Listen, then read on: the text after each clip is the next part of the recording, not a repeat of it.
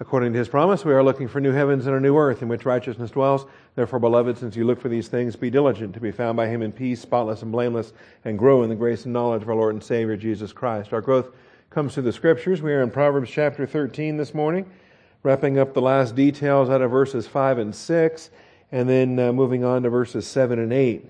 We'll talk about riches and pretending to be rich, and what the real wealth is that God supplies through His through eternal life, through His Son. That though He was rich, for our sake He became poor.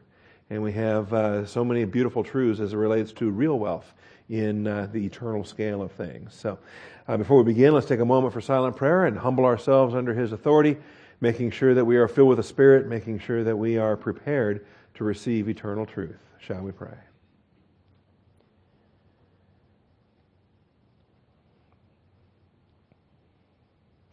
Almighty Father, we are thankful for Your faithfulness. We're thankful for Your patience. We're thankful for Your grace.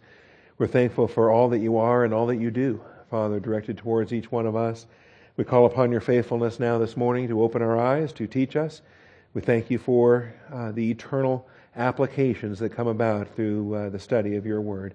Father, we give You the praise and the glory in Jesus Christ's name. Amen. All right, so we are dealing with point 5 in the outline. Remember, we start the numbering over again with each chapter that we come to. And so, let me just pull these slides up and get to where we left off. Hard to see these. Point 1, point 2, point 3, point 4, point 5. So yeah, in verses 2 through 4, we were looking at mouth and soul, mouth and lips, soul and soul. We saw the structure. And this chapter has a lot of this. It has a lot of catchword structure to the poetry. So in verses 2, 3, and 4, we had those catchwords. Mouth and lips, soul and soul. And then we went from there to verses 5 and 6, where the catchwords were all based upon righteousness and wickedness. As we see here, a righteous man hates falsehood, but a wicked man acts disgustingly and shamefully. Righteousness guards the one whose way is blameless, but wickedness subverts the sinner. And so these are the two verses that have the righteousness versus the wickedness poetry and contrasts that are being laid. We spent the time talking about righteousness and the pairing of righteousness with hate. If we do fear the Lord, then we will hate what God hates. The fear of the Lord hates evil. And I think it's important that we remind ourselves of these things, especially if our nation is tearing itself apart. If we have Americans hating other Americans, and well, why is that? And what motivates that hate? And is it biblical? Or is it satanic? What's happening right now in our culture? And what is it that's pitting one group against another group? And is hate always wrong? And is it the opposite of love? Or is it an expression of love? If it is in fact love for God and love for His Word, does that not include hate? Because God is love, and yet God does hate. So how do we put these things together? We want to know.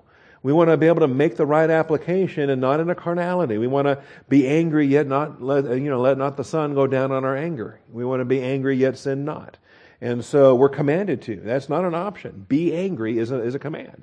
Yet sin not is the remainder of that command. So we better understand how these things go. And I think we did that going through the verses there under subpoint A. We also saw the path of the blameless. The path of the blameless. And so there's a positional truth reality that says when you're saved, then the righteousness of Jesus Christ is imputed to your account. You become positionally righteous. We get that. But then there's a path that we're to stay on, and that's the experiential sanctification that we learn about. That has various terms in the Bible, including the path of the blameless. We want to stay on the straight and narrow, okay? Different idioms, different expressions, okay? Not that you can lose your salvation, clearly. If you leave the straight and narrow and get out there in carnality and darkness, you're still saved, you still have eternal life. But you're no longer reaping the benefits of what this experiential righteousness is designed to do. It's the path of the blameless is guarded by experiential righteousness. If you stay on that path, there is protection. There is a blessing, a safety protection for staying on that path. If you step off the path, it's like the warnings they give you in the, you know, zoos are wonderful if you stay out of the gorilla cage, all right?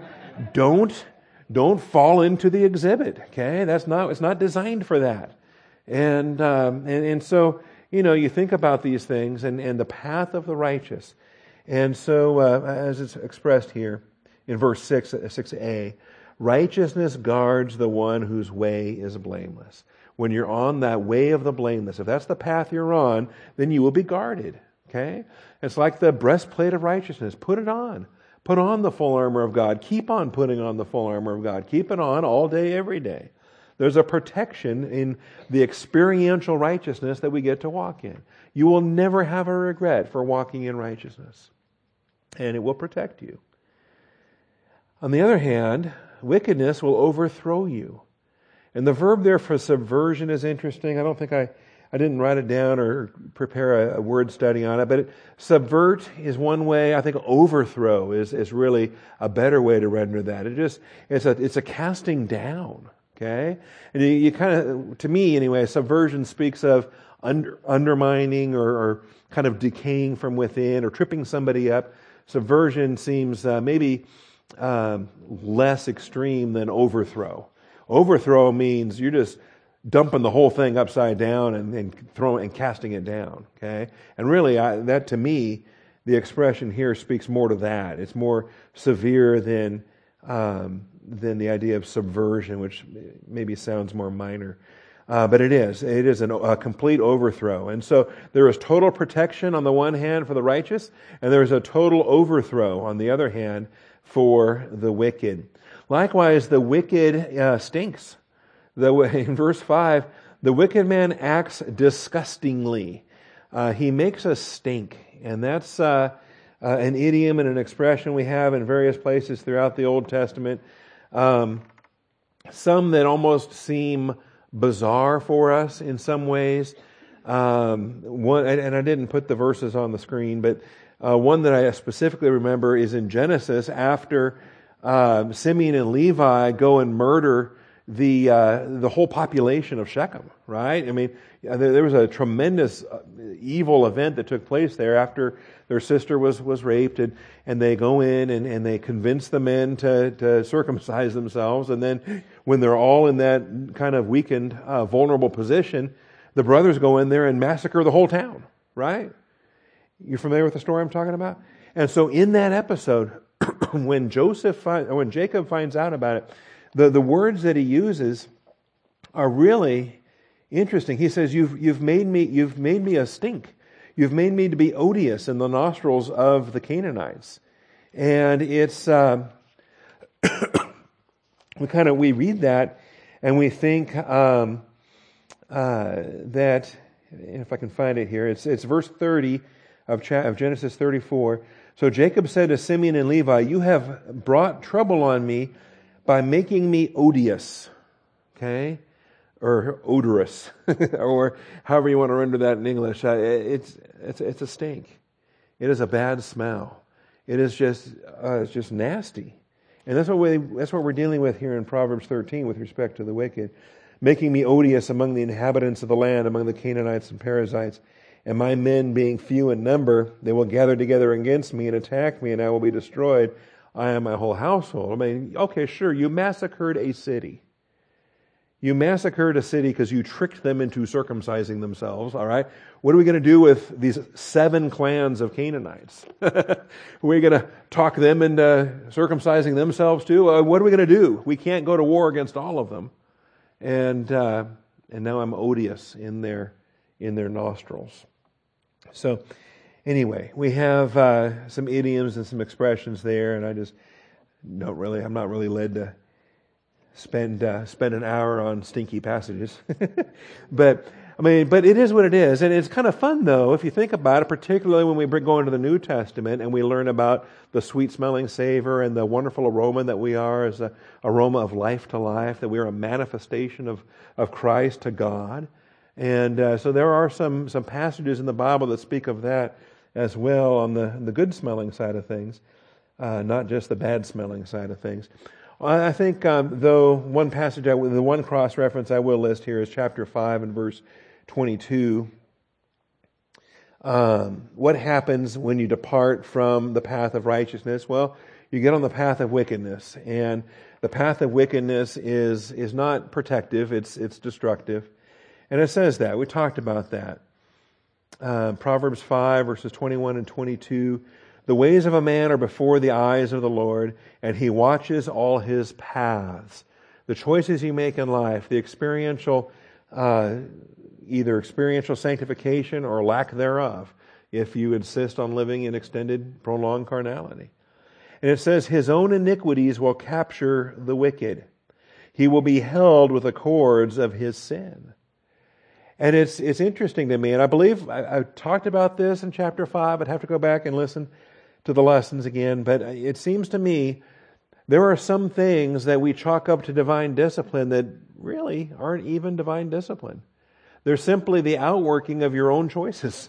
You know, you've made your bed, you're lying in it, and what you're faced with is not fun. It's not pleasant. And it's not even technically divine discipline. It's just the consequences of poor volitional choices.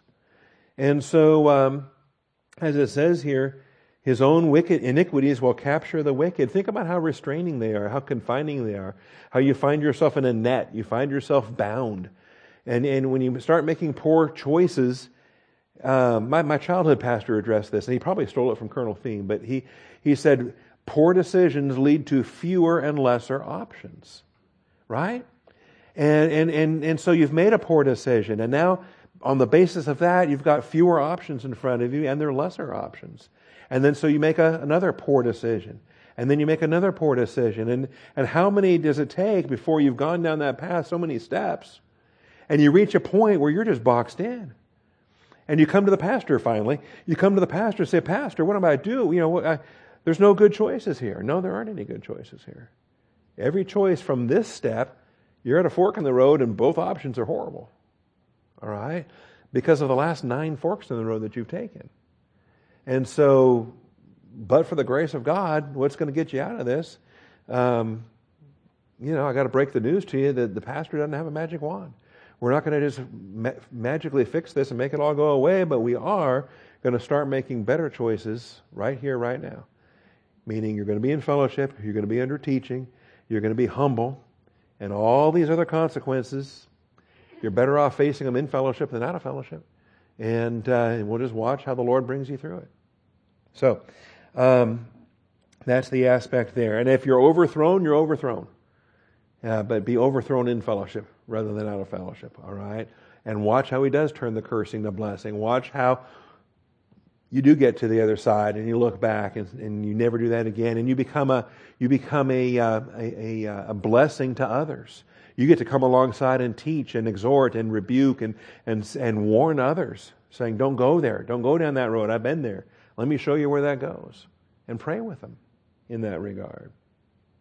All right, so that's the last aspect there. And we didn't quite get to it last week and ran out of time and wanted to touch on that here this morning. All right, so let's get to point 6 then. Let's start talking money. Verses 7 and 8. We got financial references here in 7 and 8. Also, down to verse 11, another money passage in verse 11. But that's kind of later and not really connected to this poetry, so we'll let that go for now. But in verses 7 and 8, there is one who pretends to be rich but has nothing. Another pretends to be poor but has great wealth. The ransom of a man's life is his wealth, but the poor hears no rebuke. All right. And so we got to deal with these, and there's some kind of easy ways to deal with it, and you just kind of take it at a surface reading and say, well, duh, and then you move on. Okay? But I don't think God put stupid stuff in the Bible, and I think there's more to it than the surface reading lends itself to. And I want to spend some time on that because we have already been addressing Old Testament soteriology and what passages might believers use, Old Testament believers use to lead their children to a saving knowledge of the coming Messiah, of the coming seed of the woman Messiah. And then if you're raising a family, if you're trying to tell somebody that they need to be born again, What passages do you use? Okay, and we've talked about some of those. We've come at the end of chapter 12. We had one of those in the way of righteousness is life, and its pathway there is no death. And we viewed that soteriologically from the standpoint of Old Testament soteriology and leading the unregenerate to a point of salvation. And I think we want to do the same thing here as well with respect to wealth, with respect to riches, and what is the ransom of a man's life. How do you redeem a man's life? Why is it that Israel was expected to redeem their firstborn? What was the symbolism of that teaching them? If it's a ritual, well, then what's the reality? You know, don't just follow the ritual all the time and ignore the reality. What did that represent?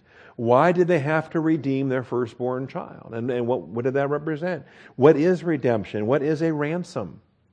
And so I think if we don't learn this doctrine, then we open ourselves up to be vulnerable to false doctrine, to bad teaching that comes as if somehow we were ransomed. Did God pay the ransom price to Satan? Were we held in his thrall? And so the death of Jesus was a payment that was made to Satan? Okay? That was a thought in the Middle Ages. There was a theology that developed that the ransom payment went to Satan to redeem us out of bondage to him. Okay, that's not accurate. That's not biblical. Okay, there's different ransom theories of the atonement that have some are better than others, and as far as how close they hit the mark here. But let's talk about all these things. So there is one who pretends to be rich, but has nothing, and pretend might not be the best rendering, but Appearances can be deceiving. That's kind of the superficial way to read this verse, okay? You might look at somebody and you might think that they're totally rich, but the reality is they're destitute. And then you might look at somebody else and think that they're struggling, but they actually have great wealth. They just don't use that wealth on themselves. They don't use that wealth on their appearance. They're not ostentatious with their wealth. And so just the external appearances can't tell you always, in every case, how well the people are doing. There might be some people you think are the richest people in the church, and you have no idea that they're five kinds of bankrupt because all of their lifestyle is funded on credit cards, and they're so far in debt they can't even see the end of that tunnel. And different things there. We've discussed that in earlier chapters as well about bankrupting yourself to maintain an image. Well, here's the point, and this is how I wrote it in main point 6. In terms of wealth, there is that which can be seen. All right? There is that which can be seen. What is evident? What is seen? In terms of wealth, there is that which can be seen, appearances which can be misleading, and true wealth, which is the eternal life God provides. All right? And I want to kind of focus on all three things. I think these two verses address all three things. So three items on this list. In terms of wealth, there is that which can be seen, appearances which can be misleading, and true wealth, which is the eternal life God provides. I believe when we get to verse 8 here, we talk about the ransom of a man's soul. The ransom of a man's soul. I think all the superficial readings there miss the mark. And I want to go deeper than what the superficial reading is. Because how do you buy a soul? How do you ransom a soul? You and I can't afford it because we ourselves have fallen souls that need to be redeemed. So we first of all have to redeem ourselves and then we can redeem our brother. Well, how would we do that? We don't even qualify to do that. And if we had all the wealth of the world, that's not enough to buy a soul. All right, and so there's principles here, and I think they're important. So let's understand that. So there's that which can be seen, and the appearances which can be misleading, and then there's the true wealth, which is the eternal life God provides. So four things I want to kind of expand under this now. Pretending to be rich. Pretending to be rich. You know how much work that is? Or the apparent riches. Okay? It's at best uncertain. It's at worst delusional. as the individual soul is more valuable than the entire world. All right, how rich is rich? Again, here's the point. Pretending to be rich or apparent riches is at best uncertain, at worst delusional, as the individual soul is more valuable than the entire world. And I tell you, if more and more people could get oriented to a biblical perspective, a divine viewpoint perspective on money and wealth, I think we'd have less fights about different things. All right, less arguments among family members, or less turmoil over whatever. Okay, so thankful in Mike's case that the family is all saved and they're all oriented to teaching, and there's at least in the immediate family, that is, with the son and the daughter and Judy, what grace and what like-mindedness and what a blessing and all the rest. And so no one's fighting over this or fighting over that, okay, or anything else. All right. Back up a little bit. Remember this in chapter 12? We talked about this in chapter 12 and verse 9. Better is he who is lightly esteemed and has a servant than he who honors himself and lacks bread. Remember when we taught that back in chapter 9? To be lightly esteemed and have a servant, we're talking about a man that lives within his means, that he doesn't have maybe the greatest of the esteem, the greatest of the accolades, or the things among his peers or within the community, but he still has he's debt free. He has a servant. He pays his bills. Things are on track. As opposed to the one who honors himself, he's going bankrupt to maintain his image, and he's promoting himself and puffing up his reputation, the esteem that he has among his peers or those that he wants to think are his peers. But he lacks bread. He's going hungry. He's starving. He's so far in debt that he's bankrupting himself, trying to maintain that image. So that was the reality of 12:9 that we were dealing with there, and so that connects very well here to what we're dealing with in 7a, pretending to be rich. If you're just putting on a show, if you're bankrupt as anything, which you can impress the neighbors, well, then there you go. And if you're successful, what have you done? At the end of the day, okay, you fooled your neighbors. Now what? And how much work was that? And you're going to keep doing that? You're going to keep doing it? How long do you keep that up? I think there's also a deeper way to look at 7a as well. If you think about one who pretends to be rich, if we're contrasting spiritual riches versus earthly riches, right? And maybe he is Bill Gates, and he's got a fat bank account and what have you. But on the eternal scale, he's bankrupt. He has nothing. He's not even saved. He has laid up not one treasure in heaven. He's got nothing. So you can look at verse 7 and be contrasting spiritual with physical as well. There's a lot of things you can do with this contrast. Another pretends to be poor but has great wealth. Who would do that? Who would pass himself off as a vagrant when really he's a multi-billionaire? Okay? Well, maybe it's somebody that doesn't want people bothering him, or doesn't want family members hitting him up for whatever, or doesn't want to be robbed. And if people think that he's poor, then he won't get robbed, or who knows. But again, if we separate out the fact that this doesn't have to be translated as pretends, we could accept that it just appears that way. There is one that appears to be poor, appears to be very modest, and he is, very on a low socioeconomic basis in this world. But you know how much he's laid up in heaven? You know how much doctrine she has? You think about the widow that brought the 2 lepta coins, and Jesus said, "You see her? Yeah, she gave more than all these other rich, fancy people and all that." So we'll get to that, okay? I think I put that in subpoint B. I did. All right. So we have that. Well, riches are at best uncertain, and at worst they are delusional. 1 Timothy 6:17. We've seen it recently. We'll probably see it again. It's It's a good passage to go to. I like it. Instruct those who are rich. Remember, 1 Timothy is pastoral instruction, and Paul is giving Timothy the doctrine that he needs to pastor a church. And there will be people in the church that are better off than other people in the church.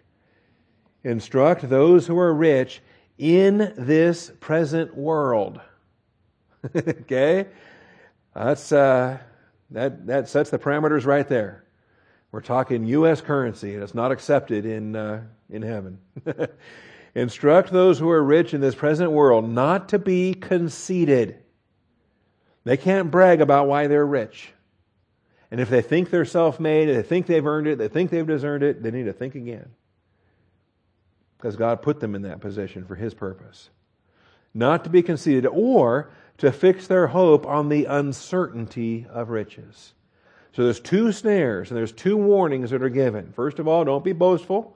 Secondly, though, don't bank on it. Don't count on it. Don't fix your hope on it. Don't turn your wealth into an idol that you think is going to bail you out of every problem that can possibly come your way. Because it's uncertain. At best, it's uncertain. It can be gone tomorrow. And you thought you were diversified, and it turns out you weren't that diversified. You thought that you had hedged against everything imaginable. Oh, here comes something you didn't imagine. And there went your hedge, okay? And then, now it's really thin. Okay, now it's really thin. And there it goes. So it's uncertain. But fix your hope on God, who richly supplies us with all things to enjoy. Who richly supplies us with all things to enjoy. And that's the key purpose clause of that whole verse is enjoy.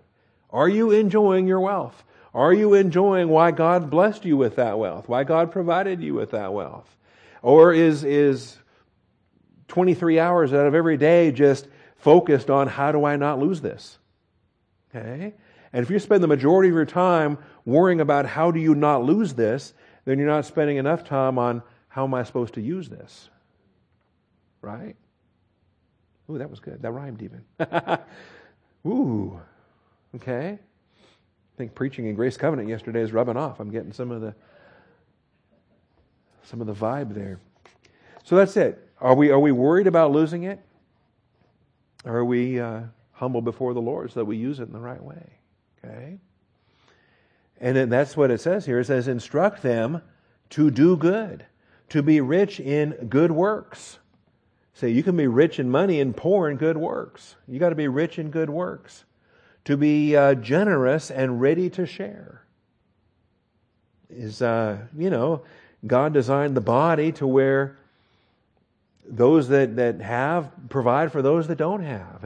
And the pastor gift is teaching the Word of God to those that don't have the pastor gift, and the gift of giving is providing for those that don't have the gift of giving, and the gift of, those that have, like Jacob and that marvelous singing voice. And it's not for him, it's for us. It's for the body of Christ. It's for the blessing and edification of the whole body, okay? And all these things. And so, by being generous and ready to share, in that application, it says, storing up for themselves the treasure of a good foundation for the future. That's how they're able to lay up treasure in heaven. That's by being generous and ready to share here on this earth. That's how you can give, and it is more blessed to give than to receive. And you're not diminished when you give, you're increased when you give. And we understand how all of this works. But we have the aspect of uncertainty that is stressed there in verse 17. So the uncertainty of riches. At best, it's uncertain. At worst, it's delusional. Remember the Laodicea crowd in Revelation chapter 3? They thought they were rich. And they don't realize that it's the direct opposite. To the messenger, or the angelos of the church in Laodicea, write, the Amen, the faithful and true witness, the beginning of the creation of God, says this. I know your deeds, that you are neither cold nor hot. I wish you were cold or hot. So because you are lukewarm and neither cold, hot nor cold, I will spit you out of my mouth. Because you say, I am rich and have become wealthy and have need of nothing. You see what's that just happened there? Wealth is their idol. They don't need God anymore. They don't need anything anymore. They got everything covered. They are insured. They got insurance against everything imaginable. And if there's a loss, no, it's not a loss. I'm okay. I'm covered. You know, it's expressed in Ezekiel and other Old Testament passages where the prideful king of Tyre is saying, you know, Tyre boasts and says, I am a queen. I will not be a widow. I will not be overthrown. And it's this pride that says I'm untouchable. You say I'm rich and become wealthy and have need of nothing, and you do not know that you are wretched and miserable and poor and blind and naked. They're not rich. You see how delusional this is? They think they're rich. And it is just the opposite. Wretched, miserable, poor, blind, and naked. I advise you to buy from me gold refined by fire. Oh, where do I buy that? How do I buy that? What do I exchange for that? How do I get that? Gold refined by fire. Well, refined by fire means testing. That means I'm going through testing. I'm submitting to the will of God in testing. That means I'm accepting humble circumstances. That means I'm submitting to His will. And my payment for that is gold. Okay? Of course, it's laid up in heaven. It's waiting. You may become rich. White garments, so you may clothe yourself. What are these white garments? Well, we learned the white garments are the righteous acts of the saints. And we've got to buy that from God. How do we buy that from God? Well, we need the gold refined by fire. So you may clothe yourself, and that the shame of your nakedness will not be revealed. An eye salve to anoint your eyes that you may see. There's a provision for blindness. There's a provision for deafness. Provision that we got to go to God to get it. Those whom I love I reprove and discipline. Therefore be zealous and repent. Again, the subpoint is this under subpoint A. Pretending to be rich or apparent riches is at best uncertain or at worst delusional, as the individual soul is more valuable than the entire world. Matthew 16 and verse 26. Matthew 16, 26.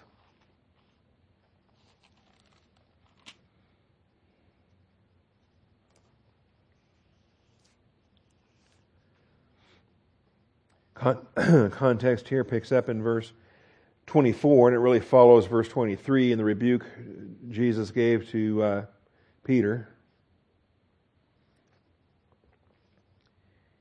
Here's the Lord instructing the disciples about the cross, and they don't want to hear it. So verse 21 says, Jesus began to show His disciples that He must go to Jerusalem and suffer many things from the elders and chief priests and scribes, and be killed and be raised up on the third day. And Peter took Him aside and began to rebuke Him, saying, God forbid it, Lord. This shall never happen to you. Can you imagine what blasphemy? What utter evil. And He turned and said to Peter, Get behind me, Satan, for you are a stumbling block to me. You are not setting your mind on God's interests, but man's. And that's what we're dealing with the contrast between earthly wealth and heavenly wealth, and the physical versus the spiritual. Is our attention focused on the things above? And Jesus said to His disciples, and so don't separate this message that follows with Jesus and His rebuke of Peter. And Peter tried to make it all private and quiet, but Jesus opened it up to all the disciples. He said to His disciples, If anyone wishes to come after me, he must deny himself and take up his cross and follow me. Are we a disciple of Jesus Christ or not? Are we willing to lay down our life? Are we so attached to this world that there's something that we'll withhold, or there's a line we won't cross, or there's a thing we won't do, or we're happy to be servants only, on this one condition, okay? Whatever that might be, okay? Only on one condition. Yeah, I'll be a missionary, but I want to go to Waikiki, okay? That's my mission field, Lord. I'll serve you, Lord, but, Yeah. Is that what we're willing to do? So, and then he says, whoever wishes to save his soul. Now, this is important, okay? Because this is the language we have in Proverbs 13. We're going to talk about the ransom of a man's soul. And here we have soul life that Jesus is addressing. Whoever wishes to save his soul will lose it. Now, are we talking about coming to the cross and getting eternal life and going to heaven when you die? Are we talking about salvation in what we have phase 1, phase 2, phase 3? Are we talking about the first kind of saved where you believe in Jesus and you get eternal life? Or are we talking about the second? All right?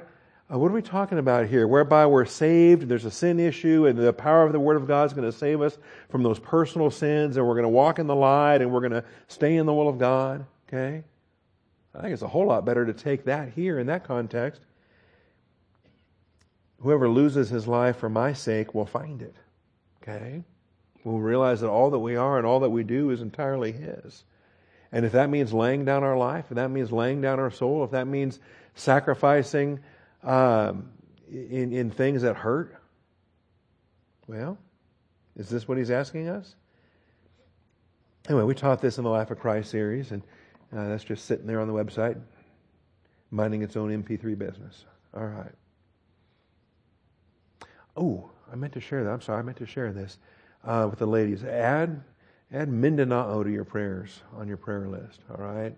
It's an island in the Philippines. It's a Muslim hostile island in the Philippines. There's a lot of persecution against Christians on Mindanao. And there's two that I know of, sisters in Christ, that regularly listen to our MP3 files. And I'm thankful that they do, because we had a glitch on Sunday and had a wrong file that was put up on the website. We ended up with last Wednesday's Philippians class loaded a second time on Sunday morning. And it was labeled as if it was Sunday morning's message, but it turned out it was just a repeat of Wednesday night's message. And wouldn't you know it, the very first person that noticed, hey, this is a repeat from Wednesday night, was one of our sisters there in Mindanao.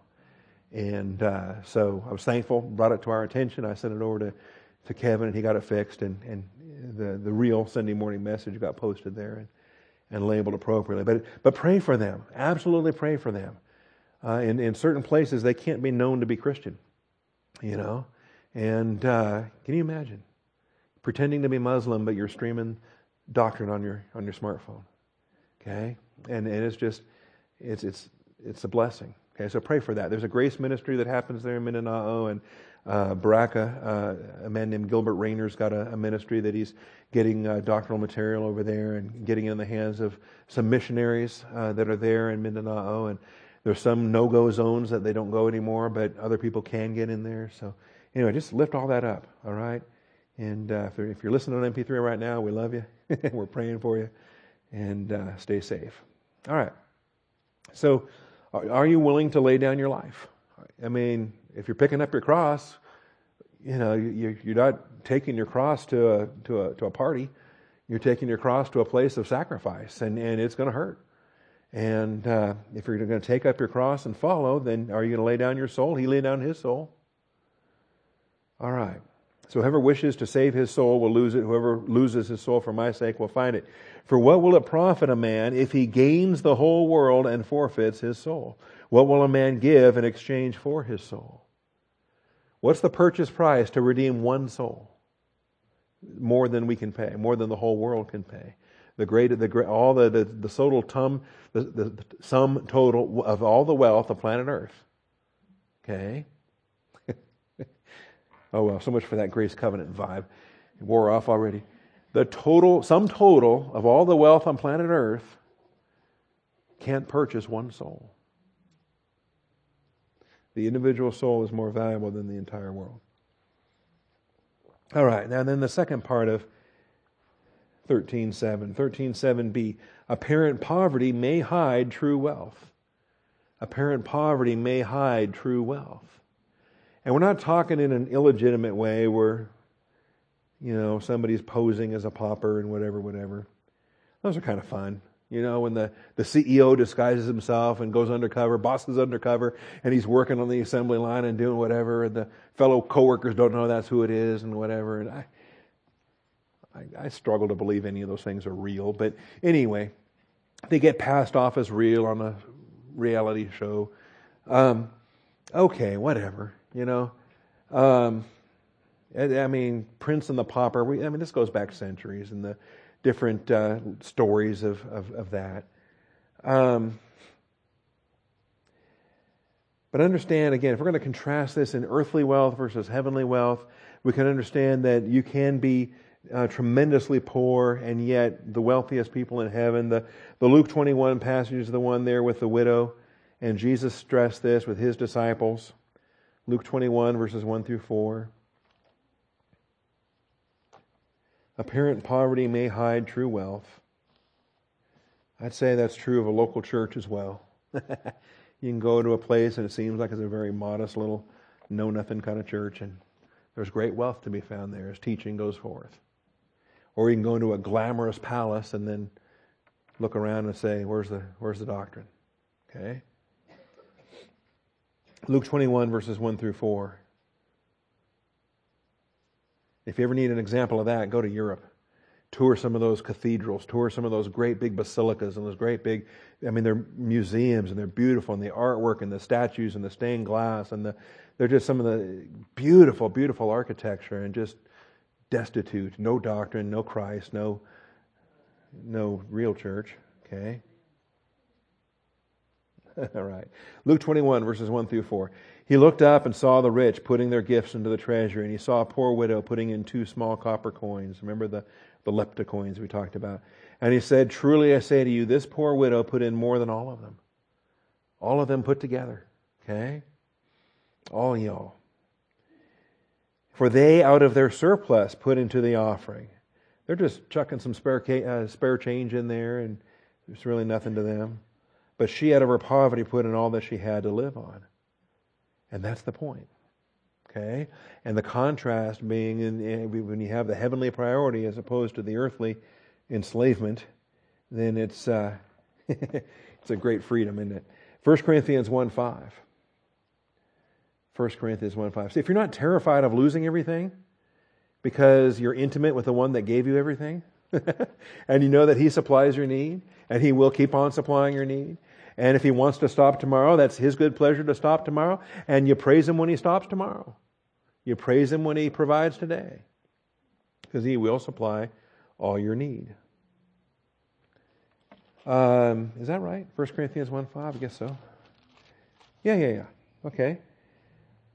1 Corinthians 1:4 says, "I thank my God always concerning you for the grace of God which was given you in Christ Jesus, that in everything you were enriched in Him." You know, the day you got saved, you became enriched. The day you got saved, that moment on, you entered into your inheritance. You are a fellow heir with the heir of all things. You were given a down payment. You were given an earnest, a deposit through the permanent indwelling of God the Holy Spirit. But there is so much more. And that's yours. That's mine. That's ours in Christ. Everything belongs to us because we belong to Christ. And so you were enriched in Him. And it starts with, in all speech and all knowledge. So the first things we start getting busy with in our Christian inheritance, in our Christian growth, we get into the teaching of the Word of God. In all speech and all knowledge. Even as the testimony concerning Christ was confirmed in you, so that you are not lacking in any gift. Plug into a local church that has every gift available. That has every gift that's being trained and operating and functioning. Look at the variety of gifts and ministries and effects. Saw so much of that yesterday. It was amazing in every capacity imaginable to come alongside Judy. And what a delight. What a delight. And so there it is. In everything you were enriched in Him. So if you are in Christ, you have been enriched. And that is a past completed action. And that's important, because I don't think it's when we're going to get back to the Old Testament, we're going to see this. It's not only in the church age whereby being saved or being regenerate is expressed in a riches metaphor. All right? I think the church age is the pinnacle, and we have been enriched far beyond what Jewish believers were enriched with or what Gentile believers were enriched with, but it's not unique to the church age. It's not unique to the body of Christ. David would have viewed himself, and did view himself, as being very rich as a believer. All right, the Psalms speak of salvation, speak of being a part of God's family, being a part of that redeemed status as riches. Okay, and we're going to talk about that. I think we're going to see more and more riches passages that really speak more to saved versus lost than they speak to rich versus poor. Okay, and maybe more than we realize. And we'll see those. All right, 2 Corinthians 6:10.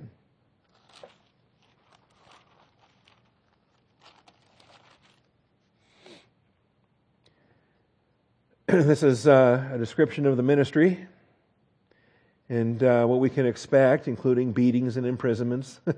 Okay, tumults. Labor. Notice that's plural beatings, plural imprisonments, and it's before the Roman imprisonment. I think it's with reference to the authorship of Philippians and the source, the origin being an Ephesian imprisonment. Tumults, labors, sleeplessness, hunger, purity, knowledge, patience. This is all this description here. We don't want to discredit the Lord in any facet of ministry. All right? And it goes down here to glory and dishonor. How can you have both at the same time? How do you have glory and dishonor simultaneously? Well, there's the way the world looks at things, and there's the way God looks at things. And they may look at you and your ministry and with such a dishonor and think, well, that's nothing. And but God says it's a glory. By evil report and good report. And someone that just calls you all kinds of names. Well, okay. I'll wait to hear what Jesus calls me when I stand at the bema. Really, I don't care about anything else. Call me what you want. As evil report, good report, regarded as deceivers yet true. You know, you still teach creationism. You still teach biblical norms and standards on sexuality. We're regarded as the deceivers. We're regarded as, in fact, worse than that, you know, to protect the children from our harmful deceits. When is that day coming? Okay. As unknown yet well known, as dying yet behold we live, as punished yet not put to death, as sorrowful yet always rejoicing. Here we go. As poor yet making many rich. As poor yet making many rich. See, this has to be that contrast from the physical to the spiritual, from the temporal to the eternal, right? Because you can't be viewing any of these things strictly on an earthly basis. In earthly terms, there's no earthly poor person that makes another person rich. But in spiritual terms, a very poor person can make somebody else rich, spiritually speaking, in heavenly wealth. As poor, yet making many rich, as having nothing, yet possessing all things. Okay? You may have nothing, and yet you have everything. Because you have everything in Christ. That's why I can rejoice over my marvelous bass singing voice, which I don't have, but Jacob does, so I do. Okay, and or my ability on the piano, which I don't have either, but Molly does. Okay, or you know, just I mean, all of that. Okay, my great cheesecake baking ability, which I don't have, but Maury does. Ooh, let me tell you.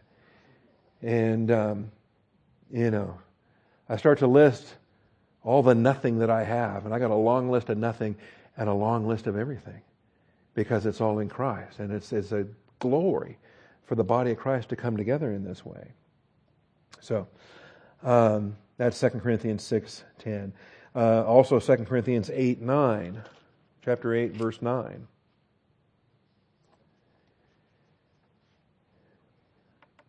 We've got two full chapters here of grace giving in chapter 8 and chapter 9 and all the doctrine that goes with that.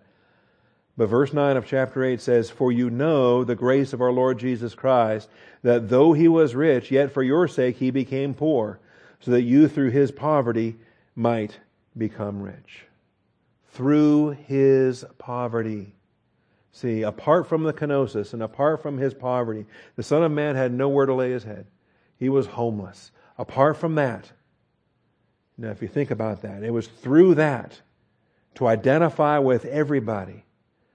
See, if he lived a life of glamour and wealth, he would not be identifying with all of humanity. But he identified with all of humanity. Whosoever will can be saved. He had to be. There's a song that addresses that. He had to be poor. He had to be homeless. He had to die. And all these things. And had he not been, then redemption would not be what it is and what the Father designed it to be. So, though for your sake he became poor, so that through his poverty you might become rich. And that's our example, is it not? Are we not supposed to replicate that? Have this attitude in yourselves, which is also in Christ Jesus? Since he kana'od, are we supposed to kana'od? Absolutely. We kana'od. And if there's something we think that is ours and only ours, and how dare they, and I'm drawing the line in the sand there, Lord, they can't have that. Wait a minute. What is it I'm holding on to? What is it I'm afraid of losing so much that I'm not able to use it the way it's supposed to be used? Okay? So, chapter 9 and verse 11. He who supplies seed to the sower and bread for food, backing up to verse 10. Now this is with respect to he who sows sparingly will also reap sparingly. Right? This is on the experiential side of things. We're going to get to a verse in verse 11 where it says, you will be enriched. And I don't want us to miss that. You will be enriched. And just 10 minutes ago, we had a verse that said, you've already been enriched. Right? And so both are true. We've been enriched positionally in Christ. This is experiential now, talking about you will be enriched experientially. And this comes about when you're grace-oriented towards all that you're doing. If you're going to sow sparingly, you're going to reap sparingly. If you're going to sow bountifully, you're going to reap bountifully. Do you have any grace? And if you have some grace, how much grace? Just a little bit of grace? A whole lot of grace? What do you have? Because you can't outgive God. And the more grace you express, the more you're going to reap. That's guaranteed. Sow sparingly, reap sparingly. Sow bountifully, reap bountifully. Doing as you have purposed in your heart, not grudgingly or under compulsion, for God loves a cheerful giver. And so in that context then, God is able to make all grace abound to you. And so as much as you give, you're not diminished, because God causes it to abound, and it abounds to you. So that most of the time, no, always, having all sufficiency in everything. Isn't that powerful? You may have an abundance for every good deed. Look at all those absolutes. Always. All. Everything. Every. So, as it is written, he scattered abroad, he gave to the poor, his righteousness endures forever. It's a quote from Psalms. This is an Old Testament doctrine now that has a deeper New Testament reality for the body of Christ. Verse 10, now he who supplies seed for the sower, bread for food, will supply and multiply your seed for sowing and increase the harvest of your righteousness. See, who's the God that provides it? So you don't have to be Scrooge McDuck and hoard it and be the miser and understand that. He's the one that supplied it, and he supplied it for you to use it, to enjoy, to be rich in good works, to be ready to share.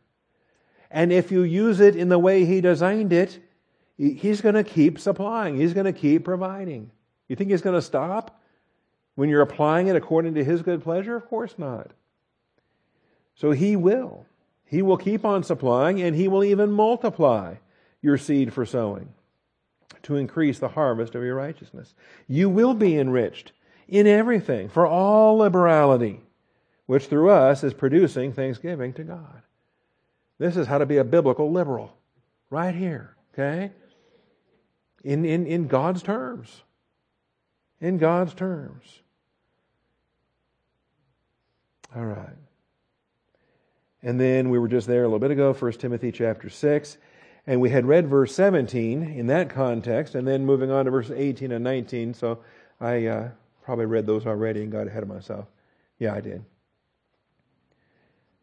There's the uncertainty in verse 17. If all you're doing is hoarding it and fixing your hope on the uncertainty of riches, and if you're not enjoying it, then you're still back there in subpoint A. You've got to move on to subpoint B. Have the true wealth.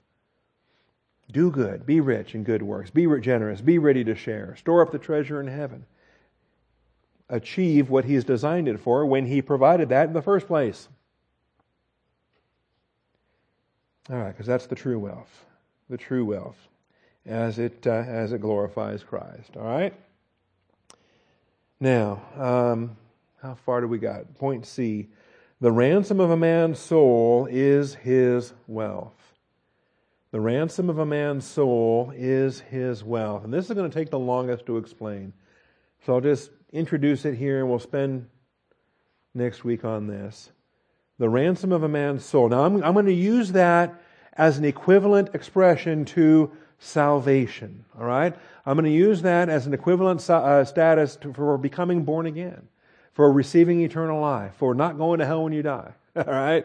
For what we call the first of the three uses of save that we have in the Bible, or the first of four uses of save that we have in the Bible, as the ransom of a man's soul.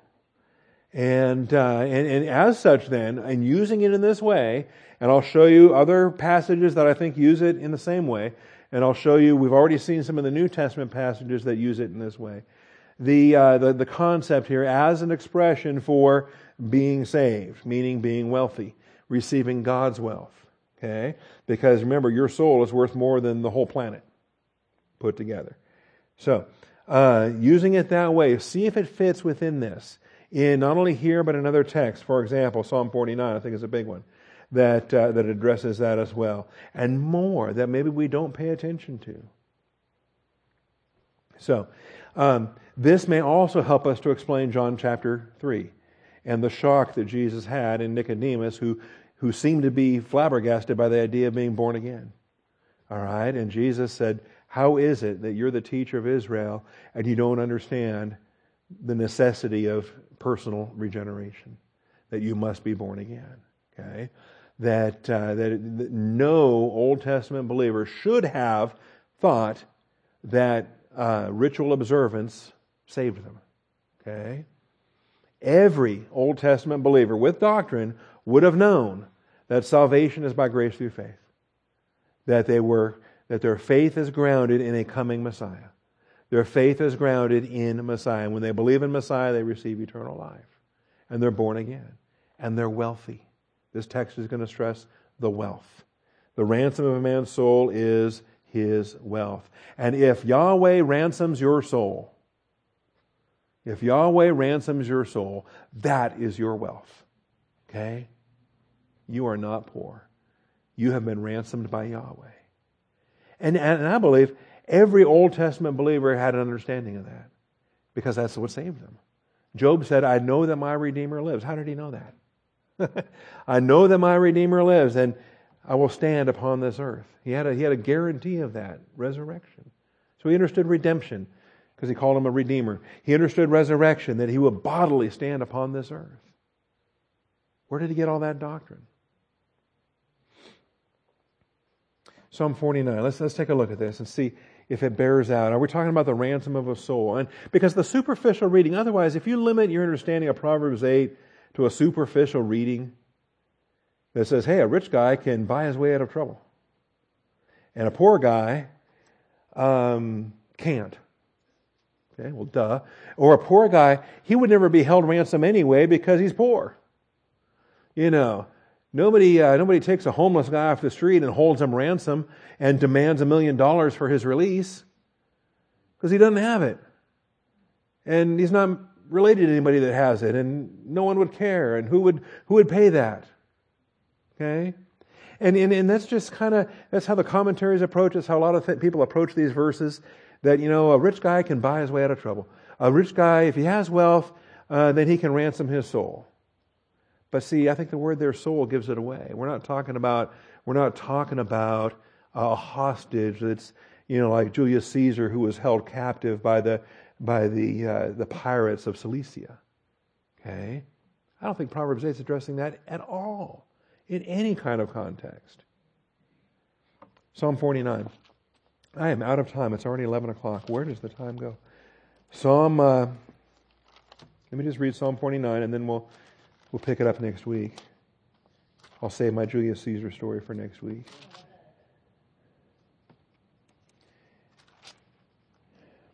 Why should I fear in days of adversity when the iniquity of my foes surrounds me? Even those who trust in their wealth and boast in the abundance of their riches, no man can by any means redeem his brother or give to God a ransom for him.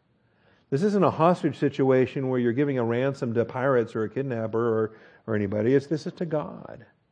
A ransom for his soul. For the redemption of his soul is costly. And he should cease trying forever.